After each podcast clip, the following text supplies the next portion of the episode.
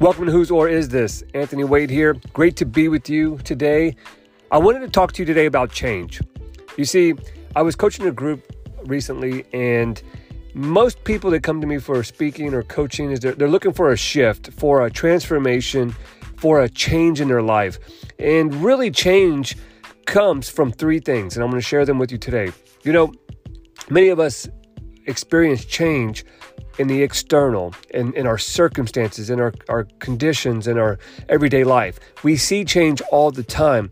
But here's what I found true change doesn't happen from the outside in, it happens from the inside out. And here's three things that can you can take to the bank today and start cultivating the change that you want to see. In fact, if there's something that you want to change in your life and you have yet to do it, I want you to take inventory on these three areas and ask yourself, where have I not been executing in one of these three areas. Number one is your awareness. You see, every day we get these ideas, we get these abilities to come up with these aha moments that say, you know what, what if, you know, I did this, or what if life was like this, or what if my relationships or my wealth was this way instead of the way that they are. We have opportunities to increase our awareness every single day. But you see, most people walk around and walk through life with a vision of the past instead of a vision for the future. You see, when you do that, you basically just have your life on repeat. And let's be honest, the good old days, they're not that good, are they? You see, once you have a vision for the future, you start living life on purpose.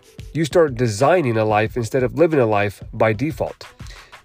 Take a look today when you go throughout your work, throughout your life and your interactions you'll see that 98% of people in the world today are just letting life happen to them.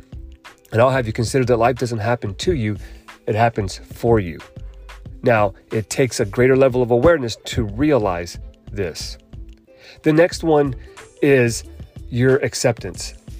Once you have awareness of what is possible for you, for the greater good that's in your life, you have to come to a level of acceptance, knowing that up until now, you didn't know that it was possible up until now that you were a certain way, that you didn't know better, and that you just lacked the awareness. You see, many people struggle in this area of acceptance because they have not accepted the fact that, yeah, you might have struggled before, you might have failed before, but that doesn't mean that failure is final. That doesn't mean that who you were is going to determine who you are going to become. Many people walk through life and never accept the fact that they can get better, that they can do better, be better, and then ultimately have better in their life. We have to understand that once you move forward, you have to accept to let go. You have to accept that those relationships that were in your past, they no longer serve you. That thinking that you once thought got you to where you are, but it's not going to get you to where you want to be. You have to also accept the fact that you did make some mistakes in the past but your mistakes can make you into who you need to become. They don't need to break you where you're at. The third thing I want to share with you is the most important part of change, and that is action. You see, we can think good, we can, you know, get motivated, inspired, and feel good, but none of that does any good until we take action. And here's what I also found the hardest part of change is taking that first step. It's uncomfortable. It doesn't feel good because you've been stuck in your comfort zone. Anytime that you step out of the comfort zone, you step into what I call the challenge zone. This is where you take a step and you get uncomfortable and you start challenging those old limiting beliefs, those behaviors, those habits, those thinking patterns that no longer serve you. You start getting challenged by people who are comfortable with you being who you used to be instead of who you want to be.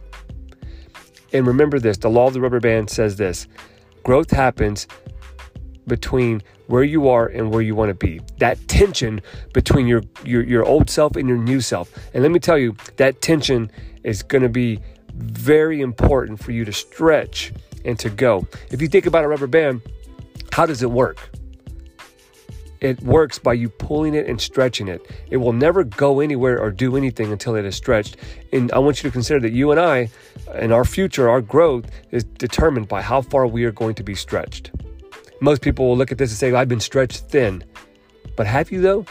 Have you really been stretched thin? Because what I've learned is that most of my growth, most of my opportunities come when I am stretched and I am stretching myself. Because here's what I found when you get stretched, when you stretch yourself beyond your current limitations, you no longer go back to that current, those old limitations, you create new ones. And as you recognize and become aware and you accept the fact that you're going to have to go up to, you have to give up to go up, you stretch again and again and again. You get comfortable with the uncomfortable. And I always tell people this I love putting myself in uncomfortable situations on my own terms because when life gets uncomfortable, which we all know it will, just take a look at 2020, you can adapt and thrive in the uncomfortable of the world because you put yourself in uncomfortable situations on a daily basis. So let me ask you this where in your life have you been getting uncomfortable? I want you to think about that today. Where have you been lacking in awareness, acceptance, and taking action?